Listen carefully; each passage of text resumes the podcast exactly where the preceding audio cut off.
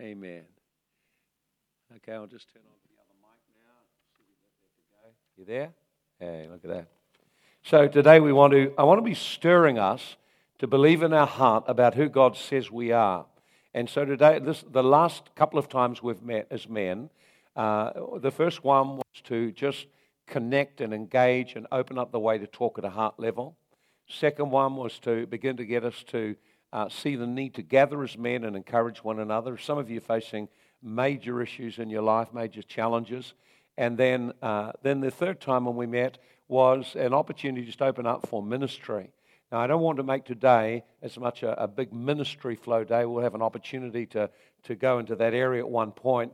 But today I want to lift your spirit, lift your faith, and have you standing up. So there will be times today when we will draw together to begin to really pray strongly, stand with one another, and so on. I want to put something into your mind and spirit and get you to lift up and stand up. And, uh, you know, there is a need for us to learn how to stand as men. It's a great need. And uh, as uh, I was just starting to share before, you know, 40 years ago, when uh, we, had, we were in, I was in a crisis in my life, and uh, we had uh, I wasn't saved, and uh, the relationship with Joy was full of grief and sorrow because of difficulties in family backgrounds and religious orientation. And when we had a baby and adopted her out, at that time there was no the law forbade any connection evermore. There was just no way you could ever make a connection with someone you adopted out. There was just there was a brick wall there. And so when we adopted her out, at that point, there was no reason to expect we would ever see her again. But when I came to Christ not long after that and uh, opened my heart to the Lord in repentance to acknowledge my failure, I felt God put into my heart to believe that no matter what it looked like, because of his nature of who he is, that he would be able to restore her. Now, you understand the law, there's no provision in law. There was no way legally it could happen. It would require something to shift. And so God began to just put it in my heart to pray for her. I didn't pray every day, there were just seasons where I'd pray. And the seasons of praying for her birthed something in my heart, longing for a daughter I'd not seen because they wouldn't let me see her, and, uh, and uh, a, a, a, girl I never knew, but a girl that had part of me in her. And so what it did is, uh, is the grief came up, and but it birthed in me a tremendous cry for young people, cry to see them touched by God it did something in my heart. So the season when I was praying, God was doing something in me as well.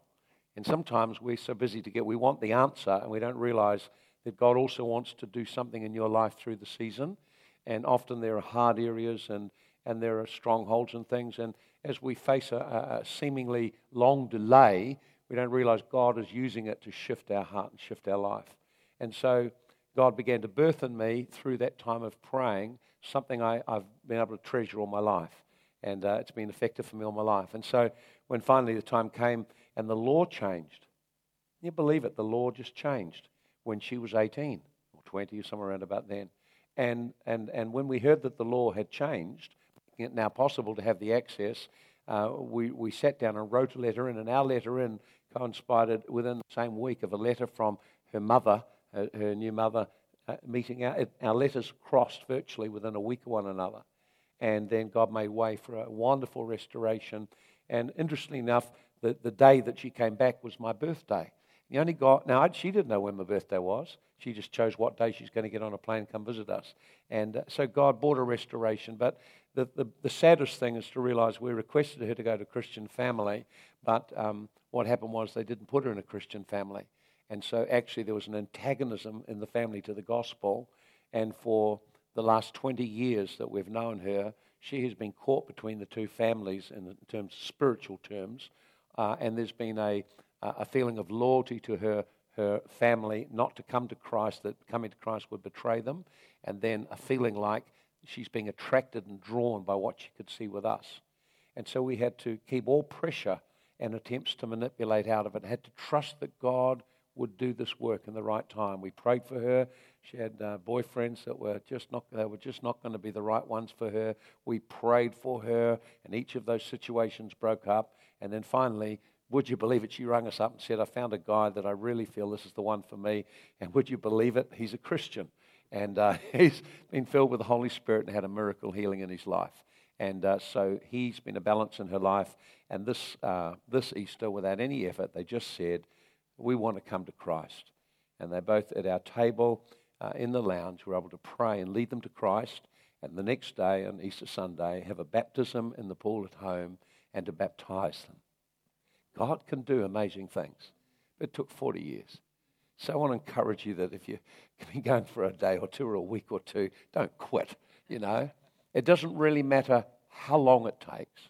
If God puts the person in your heart, then it's because he intends to do something. Your part's just to pray and hold on and not let the person go out of your heart. The moment you let the people go out of your heart, then God moving on them stops. So while you hold people in your heart, while you don't let fear or grief or frustration or discouragement cause you to let go of the person, as you pray, you make room for God to move. So it's great, absolutely wonderful, and uh, we're just delighted. Now they're in a great church and fired up for God, and they, they're just they're just like changed overnight. Absolutely amazing. God can do it. Amen. Tell someone, God can do it. God can do it. God can do it. Okay. Well, let's get ready to start today then. And uh, I want you to open up your Bible in Joel chapter 3. And I'm going to be talking about kings. And I want to stir something in you about your kingly calling and uh, what it might look like and, uh, and, and, and some practical ways of standing up into that kingly calling. And uh, so we'll, we'll pick it up and start off, first of all, in, uh, uh, in Joel chapter 3. I believe we're in a time when God is really stirring us for a change, and particularly to strengthen and move the church much more strongly the harvest of souls. You know, we've been very strongly in prophetic and healing restoration.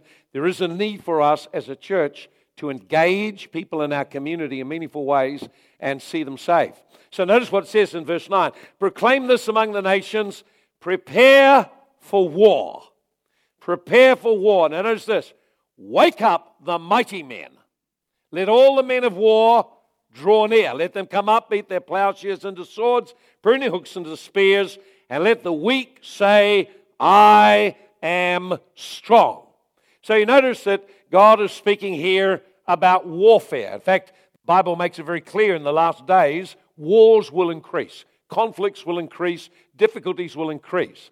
And in the midst of that, God will stir his church.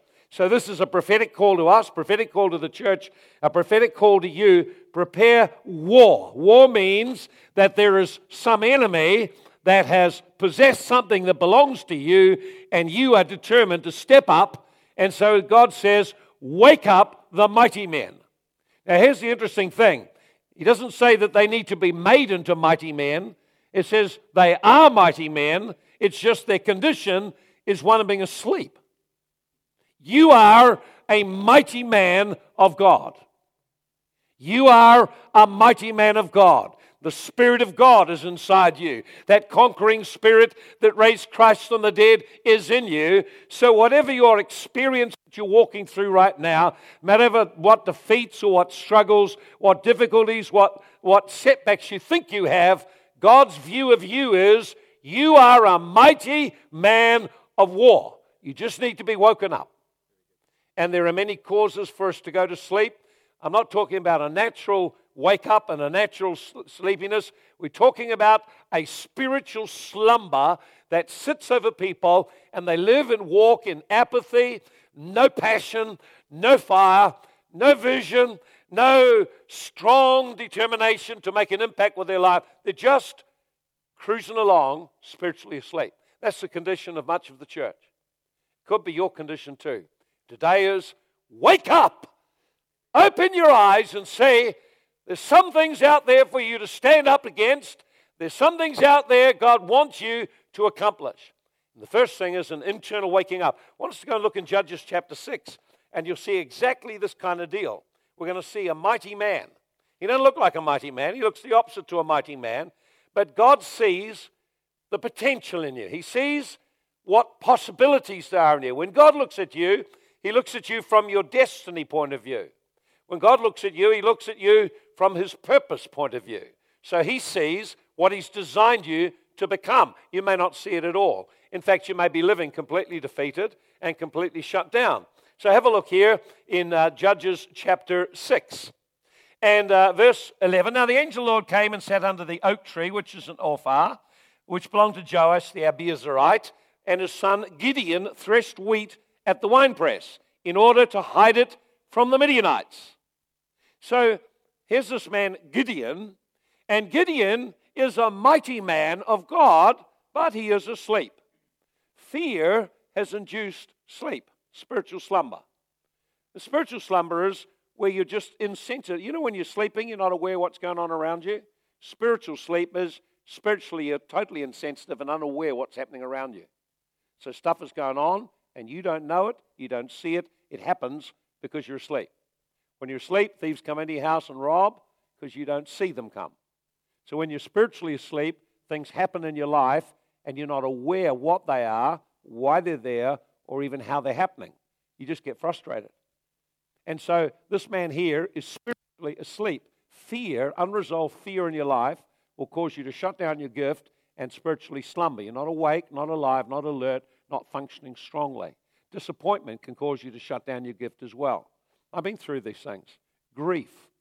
Grief can shut you down and turn you into spiritually. When people are full of grief, they go blind. They just don't see spiritually. Actually, I was reading an article about uh, children from Romania, the orphans from Romania. Now, the orphans in Romania were deeply neglected children. After the Iron Curtain came down and the Americans got in, they felt deep compassion for these orphans. And uh, the orphans had had no physical contact. They'd been totally neglected, just barely fed enough food to survive. And so many Americans took them back to America. And what they found was within a short time that many of the kids developed major problems. Much of it was, many of them went blind and many of them went deaf and they couldn't understand. They realized it was the deep neglect and the wounding and grief left in the child's spirit resulted in physical manifestations in their body. And they saw a connection between grief and emotional pain and actually an impact on vision, the ability to see.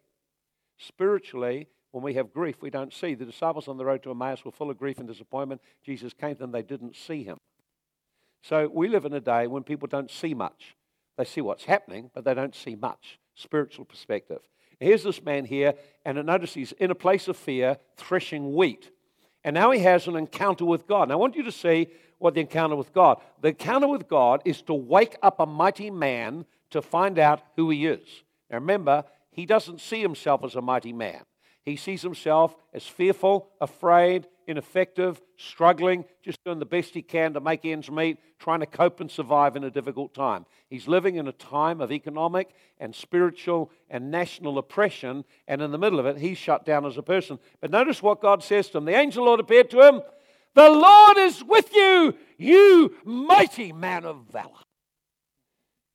Isn't it interesting how God sees this frightened, timid person as being a mighty man of valor. Now, you see one another and you see yourself in a certain way, but when God looks at you, he sees mighty man of valor. And of course, in your mind and heart, you may not agree with that. And of course, that's exactly what happened. You see, his perspective of himself was quite different. He did not see himself as a king, he did not see himself ruling. So, well, if God's with me, where's all the miracles? So his unbelief rose up straight away.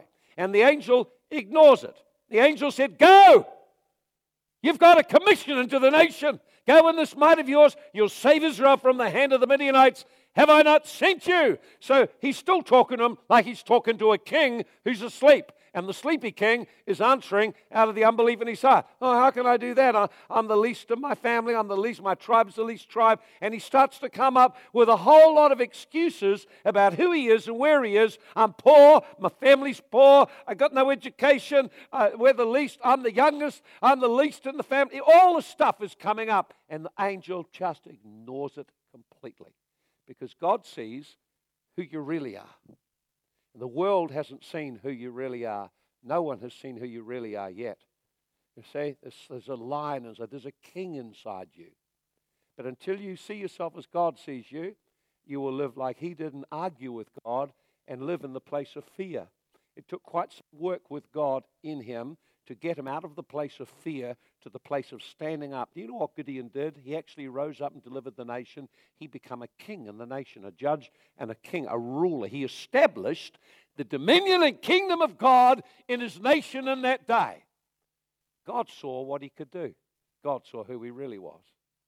It takes faith to see who people really are. We usually just see people through the filter of our experiences with them. We look at ourselves through our past, our present, the struggles we have, and we don't see very much at all. But God sees you, and He wants you to know today you are a king. And you need to see I'm a king, and how a king thinks, how a king walks, how a king speaks, how a king carries himself. Many men today carry themselves very defeated. They don't carry themselves like a king at all. So he was a king.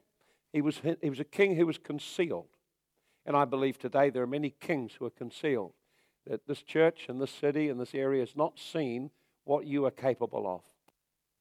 You're concealed. I don't know what's concealed you. Uh, maybe you're asleep and you need waking up. And today I want to stir you to wake up and to rise up so you begin to see differently and hope comes in that you could do something quite different. So he addressed him as a king. And notice, and addressing him as a king, kings always have a territory, have something that's theirs, their kingdom. King, kings always have a land. Kings always have an assignment from God. They've got something they're called to do. And you notice that that's all that the angel focuses on. Focuses on declaring who he is and his assignment and what he's called to do. See, if we don't know who we are and what we're called to do, our life is very, very weak and ineffective. Must know who I am in Christ. I'm a king. I'm a king. I'm a son of the living God. I'm a king representing the king's kingdom. I'm called to advance that kingdom. called to make an influence. I need to learn how to live like a king, think like a king, speak like a king. So kings have territories and kings have wars to fight. You are where you are because of the choices you made yesterday. And I would hope that you would make different choices today and begin to push through whatever resists you. Sure, you look and you see all the financial turmoil and it's affected you very deeply. But I want you today to look to the spiritual roots and the spiritual source and start to think and work differently to what you've done. And I'll share with you some keys. I, I know they work. I also know that most people don't persist long enough to get the fruit. And I would encourage you to persist, and I share you some of the things that will help you. So, uh, so kings have wars to fight. So there's no doubt that you have battles to fight. Some of you are already going through battles right now. I know some of you, some of it's with family, some of it's in marriage, some of it's with finances, some of it's in your character, some of it's just in trying to break through in your whole work area. All of us have got battles to fight. Let me make it real clear. If we're a king, we have a territory, we have battles to fight. We have an assignment from God, and it's the same for all of us. We're all in the same boat. Jesus called the King King. Notice in Revelations 19, uh, Revelations chapter 19.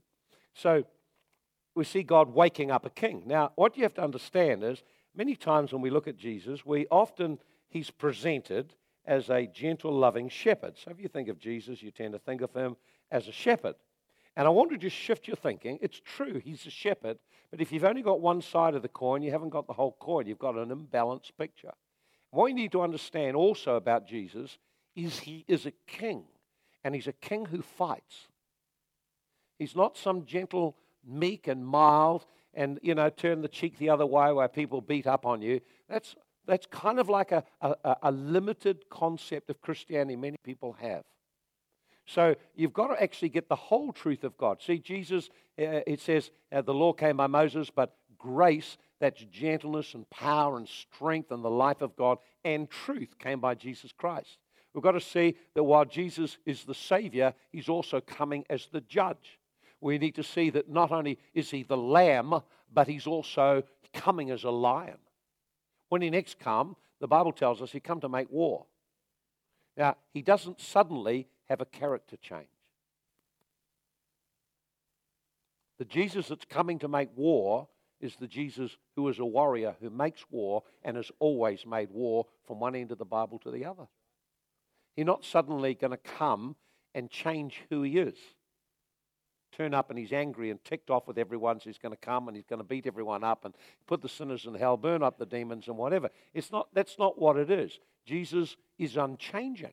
He's the same yesterday, today, and forever. So not only does he come and, and demonstrate a lamb nature, he also is a lion. And you've got to have both sides of that. If you only have the lamb nature, you get a weak, ineffective, wussy Christianity. You've got to see he's also a lion. And he's got a roar and he's got claws. And you'll find in the Bible it'll talk about those things too. So let's have a look at it in Revelation chapter 19. So, this Jesus who we serve, who's in us, is a king who wages war. Verse 11 I saw heaven opened, looking prophetically, a white horse, and he that sat in him was called faithful and true. And in righteousness, notice this, he judges and makes war. Look at that. His eyes were like a flame of fire, and his head were many crowns had a name written that no one himself knew except himself, clothed with a robe dipped in blood. That's, that's a man of war. It's warrior stuff. Eh? And his name is called the Word of God. And notice this the armies of heaven followed him. The armies of heaven. It's not just talking about angels, these are the saints of God. We are part of the armies of heaven. See, we're called to follow him and we're going to follow him, going to war. Says, Now out of his mouth goes a sharp sword that he should strike the nations, and he will rule them with a rod of iron. His name is King of Kings, Lord of Lords. He's a king of kings. Jesus has a kingly nature. So not only is he gentle, shepherd, loving, we've had a lot of that. We know about that kind, and he heals the brokenhearted, and those kind of areas. And we're focused somewhat else. I want us to look at the kingly nature of this God we serve. He is truly a king. I identified a number of things. First of all, he's from a line of kings. When Jesus was born, they traced his ancestry back. He came from the greatest king in uh, Israel's history, King David, King Solomon. All down the line, he came from a line of kings, royal blood. Second thing is, he was born a king. They came seeking for him in Matthew 2 2. Who is he who is born king of the Jews? In other words, he was born a king. He was born a king. His whole identity was that of a king, someone called to rule. Uh, third thing is, what was his message? First thing it says, he opened up his words and began to preach. What did he preach? Behold, the kingdom of heaven is at hand. So his message, right through when he first started, right through to when he rose from the dead, he preached the kingdom. He preached about the kingdom of heaven coming into the earth through kings uh, being able to bring it forth. We'll show some keys how to do that. Fantastic. Love to see you doing it. Love to see you persevere and see what happens. Third thing is, he demonstrated the kingdom. He demonstrated the kingdom. He demonstrated a whole lot of ways. First of all, he declared that's who he was. When Pilate challenged him in John 18 37, he said, You say I'm a king? It's true, but my kingdom is not of this world. So he admitted he was a king.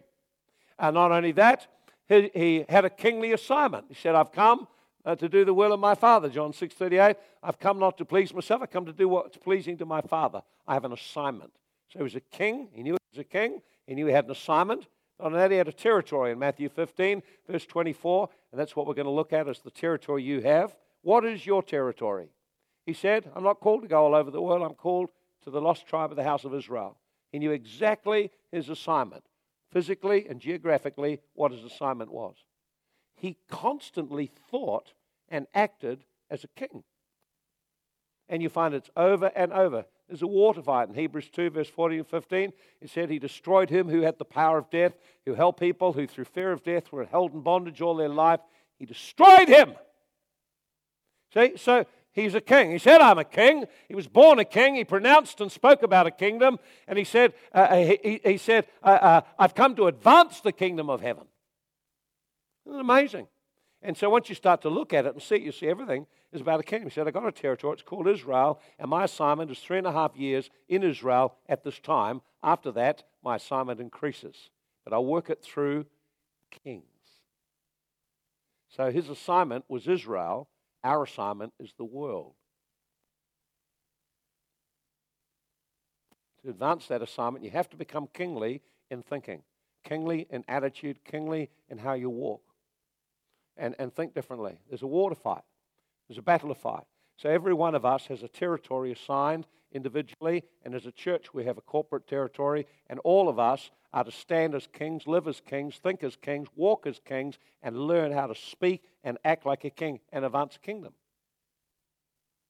Otherwise, you're just looking for Jesus to help you out and you miss the plot. See, so now Jesus engaged in warfare as a king. So I'll just list for you some of the things that showed he was absolutely confrontational and warrior like. There's no weakness about him. Yes, I know he surrendered his life on the cross. Do you know how much strength it takes inside you and character to let someone mistreat you and hold your peace and not try and defend yourself? That takes huge strength of character. You know what it takes to, to suffer and to lay your life down consciously and people are abusing you and you're determined to hold on to your course and your purpose because you know that this is going to benefit people? Oh, that takes strength and courage. See, there's nothing weak about what Jesus did. There was nothing even weak about us praying. In Hebrews, uh, uh, somewhere around about chapter 4, it said, strong crying and tears. It's strong prayer. I can't understand the church being so passive all around the world. It doesn't make any sense to me. It doesn't even line up at all with the Word of God. Fervent, passionate, strong, assertive prayer. Jesus said, The kingdom of heaven suffers violence. It advances when forceful, kingly men believe God and stand up in the midst of difficulties. You're such a man. You're a king. Maybe asleep, but you are a king. King, when he falls asleep, when he wakes up, is still a king. Even when he's sleeping, he's a king. So maybe it doesn't look so good in some of your lives or some of our situations, but you're still a king. If God can wake you up, lots of things will change. And that's what today's about, helping you wake up. So just have a look at how he engaged in warfare. In Luke 4.35, he confronted demons. Jesus was never afraid to address demons. He spoke directly to them and just vanquished them virtually. Be gone! A lot of the church today will never clue about them. I, I go to Australia, there's so little understanding of demons over there get requests regularly to go over there to teach them about demons, how to deal with demons. It's like the church is blind. Actually, it's asleep in that area. Doesn't understand the nature of warfare. Jesus had no trouble. He knew that what lay behind many of the problems people had was a demonic realm that influenced the nation, blinding them and holding them in bondage. And he came with a warrior spirit, and a demon stuck its head up. Pew! The lion roared. You find it right through the Bible right through Jesus' ministry, whenever those demons roused their heads, the lion roared at them. See, he, you got to, that's what I'm trying to get you to see, that there's a roar in Jesus. Demon manifests in the church, guy starts yelling out, screaming the top of his head. What does he do? Be quiet. Just shuts them down. That's a kingly dominion. Shut it down. See? when the religious people, he went into a church place and everyone's all religious there and they've got no heart, no compassion for the poor. Jesus hates injustice. He's a God of justice. See, and so we should hate injustice as well. Not the injustice is done to ourselves so much as the injustice done to others. Saw a man there with a withered hand. He says he looked around, being grieved. There's no compassion in the body that's supposed to represent him. And so he aggressive. Now, do you know what he did? He provoked the religious spirits. He deliberately did something that would get right in their face. He said to the man with the withered hand, Stand up. Come on out here. He said, Now stretch out your hand. And he healed him. He, what he, you understand, it was not just an act of compassion to heal him, it was an act of a king confronting a religious system lacking compassion. And they were furious. You'll find if you start to look for this, you'll see the kingly nature of Jesus everywhere. He had no trouble picking a fight. He, he deliberately picked fights sometimes. See, I can see you thinking about this. Because most of us get such a weak side of Jesus, we don't see the kingly side. He didn't come here to be nice to people, he came to advance a kingdom. And there were some enemies to that kingdom that had to be vanquished. And he had no hesitation having a go. None whatsoever. Think about that. In Matthew 23, verse 13, he stood up to the religious leaders eventually This is what he said. Now, this you got to understand, this is quite kingly stuff. You're just hypocrites. You don't enter into the things of God yourself, and you stop others coming in. It's pretty kingly, aggressive talk against religiosity that doesn't help anyone. See, there's a lot of this in the Bible. I'll give you another one. Uh, there's another one there. Um, I've got heaps. And John 2.14 is the obvious one. Comes in and he looks and the whole church has got a, a money rip-off system. And the, you know, people come in and they say, you've got to make an offering, but you've got to have it now currency. So then uh, we'll do the deal and we'll change. You can only change the currency here. And so they had, they were doing currency trading in the church. You know, currency trading can make a lot of money or lose a lot of money, but they were doing currency trading in the church and they were skimming everybody. And this was part of the religious system. So, what did the king do when he came into his father's house? Remember, he is a king, but he's under instructions. He's a servant king advancing his father's kingdom. And notice this now, this is not some weak, wishy washy thing. He stood there, looked around, saw the whole thing, and his anger got stirred up, and he asked his father what to do. And he said, Son, I want you to clean the show up. He didn't come and preach a nice message. He looked around for some pieces of rope, and he took a bit of time and he plaited them all up till he made a nice, strong, effective whip.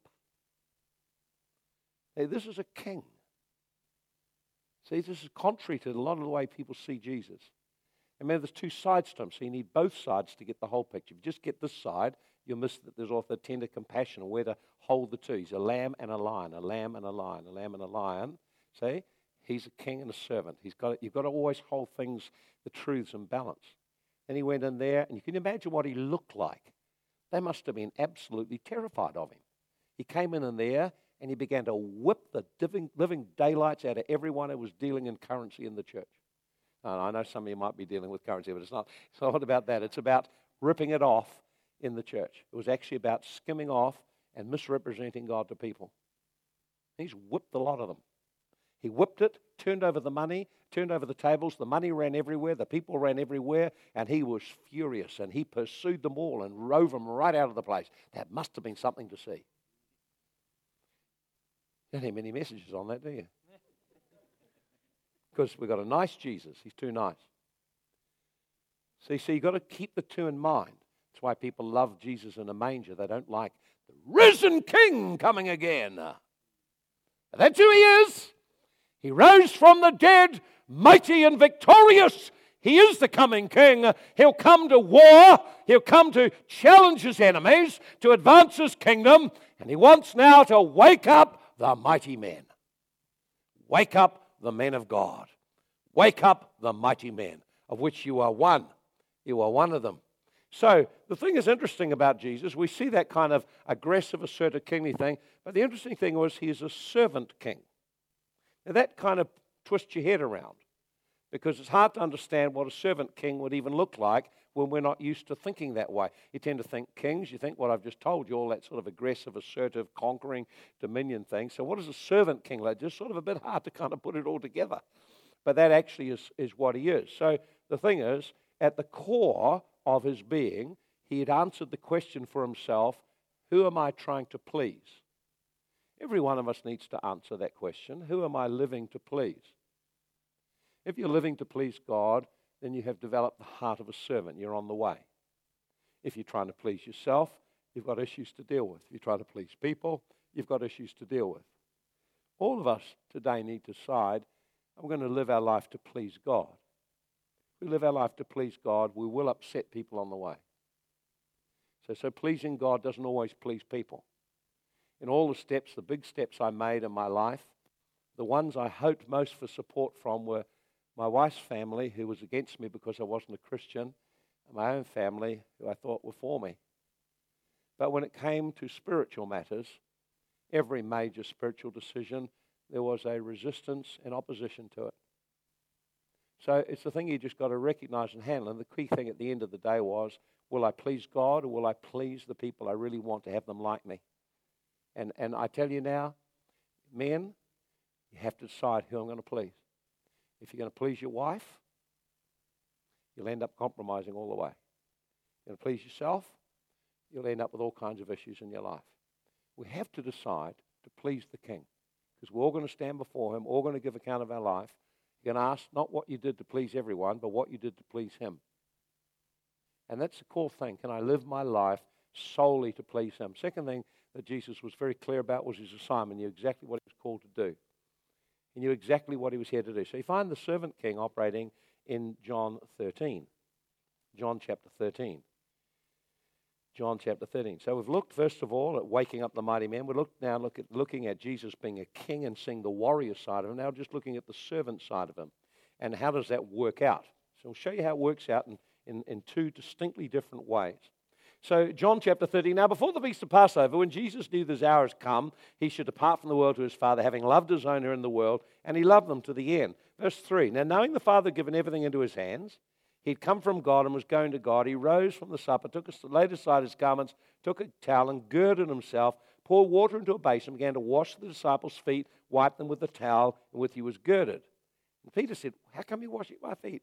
He said, he said what, you, what I'm doing you don't understand, but you will know after this. Oh, you never wash my feet. If I don't wash your feet, you can't have a part with me. Well, they're not only my feet, but my hands and head also. He said, No, the one who's bathed only needs to wash his feet. He's completely clean. You're clean, but not all of you. And when he finished washing, verse 12, taking his garments, he sat down. He said, You know what I've done? He said, You call me teacher and Lord. Now let's just replace the word Lord with the word king. You call me king, and it is true, that's who I am.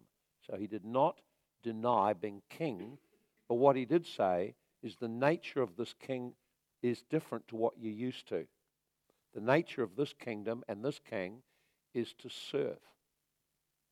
And so he said, What I've done, and what did he do? He took on the role of the lowest servant in the house, the lowest job in the house, clean the feet of all the people who come in because they're all dirty walking around, so they have a basin, wash their feet, clean their feet, get them all done. That was the lowest job. He said, I took the lowest job to come near to people and look at the mess in their life because of their walk and minister to them. He said, This is what my kingdom is like. There, yes, there's a kingly aspect of ruling, dominion, decrees, confrontation, setting judicial things right. There's also another aspect of that kingdom, and he says, and it's like this where you get into a person's life to where all their messes, because the feet speak of a person's walk, they're a picture of the life you're living and the mess and the dirt that comes into your life just because we live life. He says, This king and my kings go into people's life to clean up the mess that they have made unwittingly in their journey through life. That's my kingdom. Now you start to see, because some guys kind of get in their mind a, a big thing from a wrong family pattern of just being the boss at the home and everyone runs around them and serves them. He said, No, no, no, no. This kingdom is not about the king being served. This kingdom is about the king serving. It's because he serves, he has such authority, because that's the nature of this new kingdom. And so he said, in the kingdoms of the world, Matthew chapter 20, he said, in the kingdoms of the world, everyone wants positions and, and authority and they want to rule it over. He said, my kingdom's not like that. He said, if you want to be great in my kingdom, or if you want to grow in rank and stature, or if you want to raise the kingdom level, the kingly level, you must learn to serve people. It's a fantastic thing. Serving means getting involved in their life and helping them. So, how do you fit together these two kingly aspects? The servant king. Number one, this is how you do it. Number one, as a king, you need to stand up and get and give very clear vision and direction who you are and where you're going. If you're leading in a marriage, direct and give leadership to the marriage. Leading in a family, give leadership. The kingly part is to stand up and to give clear direction. So a king will stand up and give direction. That's part of the kingly thing. So a king must stand as the king and in charge, giving leadership, giving direction. But then he acts as a servant to accomplish a whole number of things. And here's some of the things that, that, that a king does. I'll, I'll list them. Now, there may be others, but I just list four things that must happen. Number one is a king serves, and he actually acts as a kingly role by spiritual warfare, prayer. See, Jesus said in Luke 22, he said to Peter, he said, The devil's contended to, to take you out. I've stood for you to make sure you don't fail and your fail, faith doesn't fail. So, a king acting as a servant, when you're praying as a king, you're acting and decreeing and speaking and confronting demons, you're also serving. you're ensuring that those in your realm of influence succeed. So, one act of a king is warfare. Warfare is an act of a king. Another thing, an act of a king is a king listens to people with compassion. Kings have compassion on the people in their kingdom. Now, you, you find that in Rehoboam in, uh, in 1 Kings 12, verse 6 to 7. There's a king called Rehoboam came to the throne, and uh, he's, uh, they, have been having a tough time under Solomon because Solomon's heart hardened.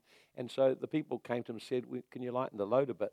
And so he listened to the older men. The old men said a very interesting statement. They said, If you will listen to this people with your heart and hear them and serve them, they will become your servants. Now, that is the best bit of wisdom a king could ever get.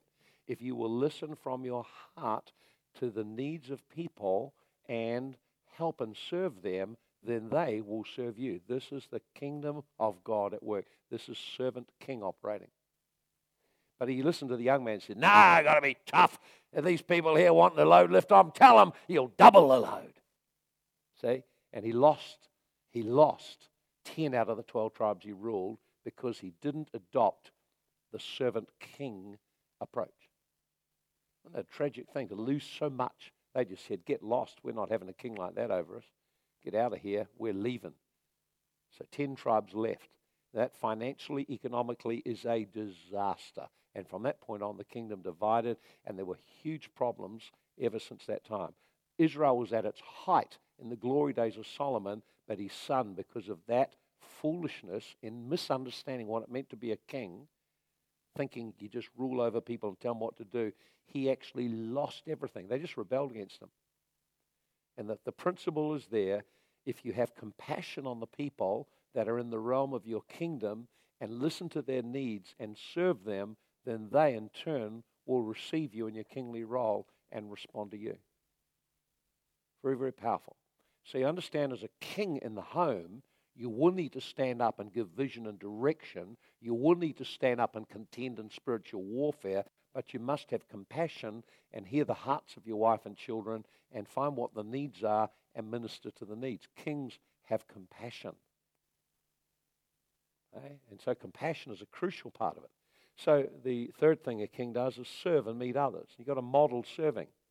So a king models meeting the needs of others, helping others, getting engaged with them, and helping them where they are.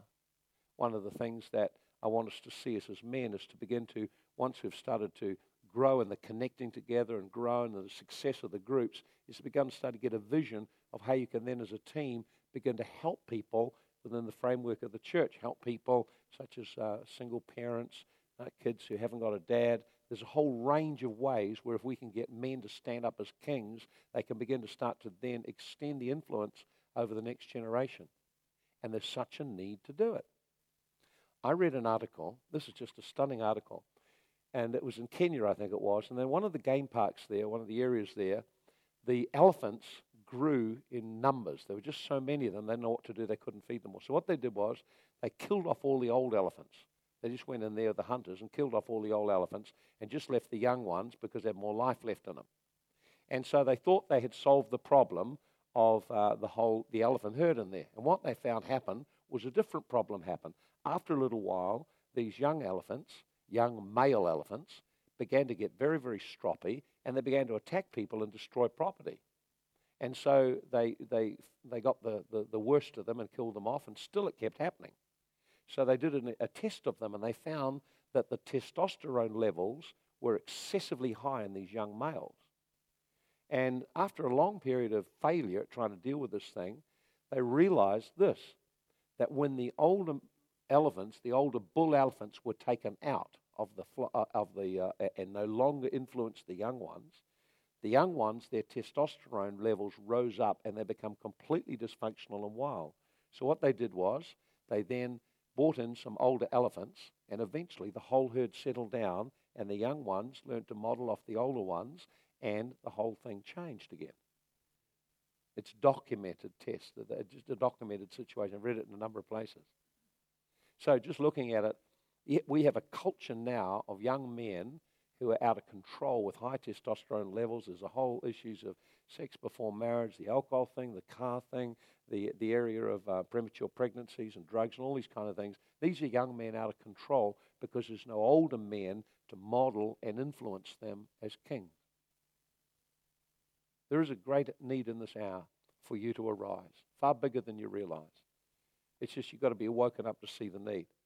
And so finally, a king empowers others. King empowers others. Jesus' vision was that others would succeed. And so he, he set his whole life up that when he left, he was succeeded by men who would carry his mission. So that's what a servant king looks like. I could tell you a lot more, but we'll just leave it at that. That's enough. You are a king. It's inside you. You may be asleep to it. You may not be awake to what God wants to do you through you, but you are a king. Why? Because you got the DNA of Jesus Christ in you. You were born from above, and the Bible says He has made us, Revelations 1 5, priests and kings to our God, and we shall reign on earth. So it's here now that we've got to learn to act like a king. Second thing we saw is that right from the beginning of Jesus' ministry to the end, do you realize when he died on the cross, they put a label on him? This is Jesus of Nazareth, the King of the Jews.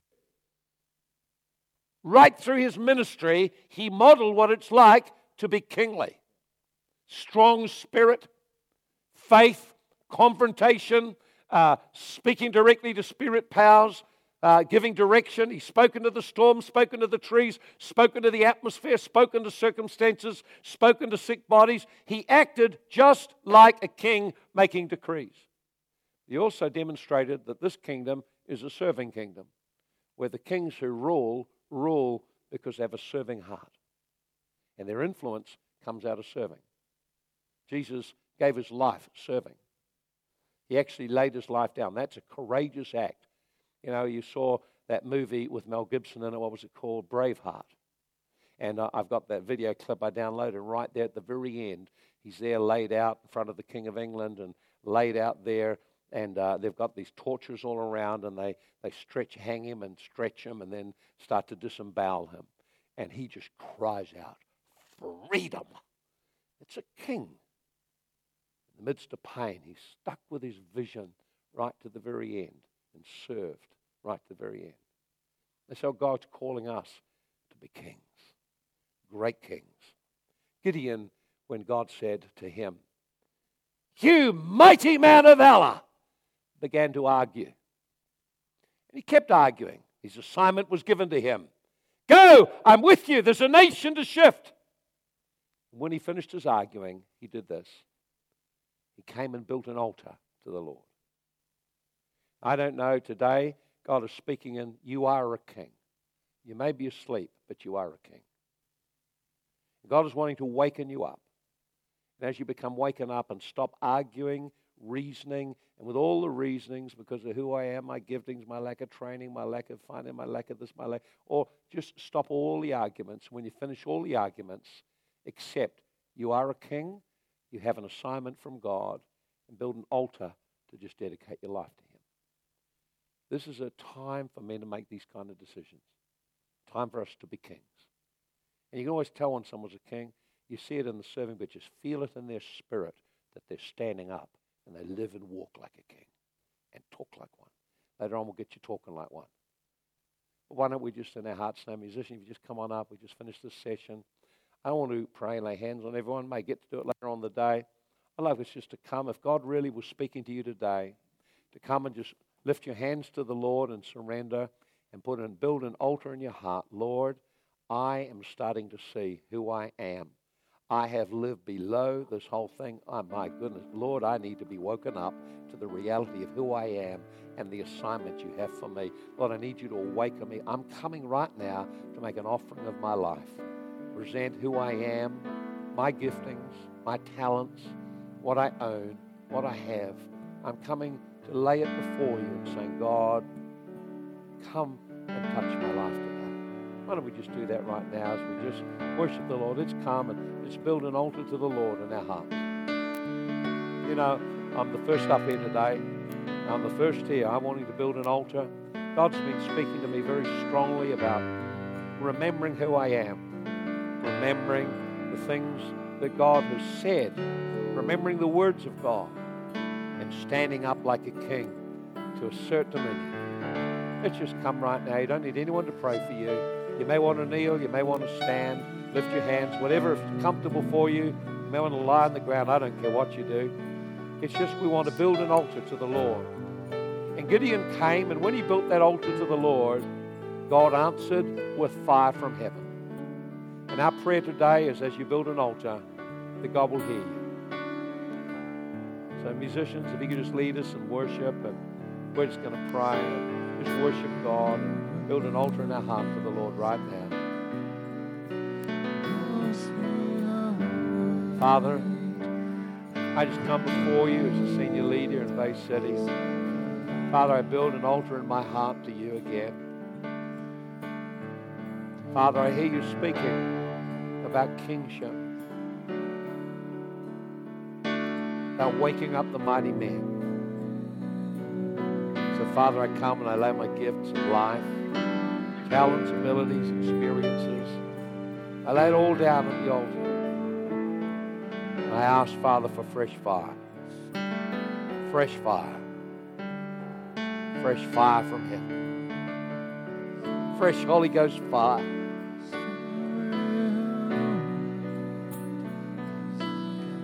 Fresh Holy Ghost fire. Come on, man, let's reach out to God. Reach out to our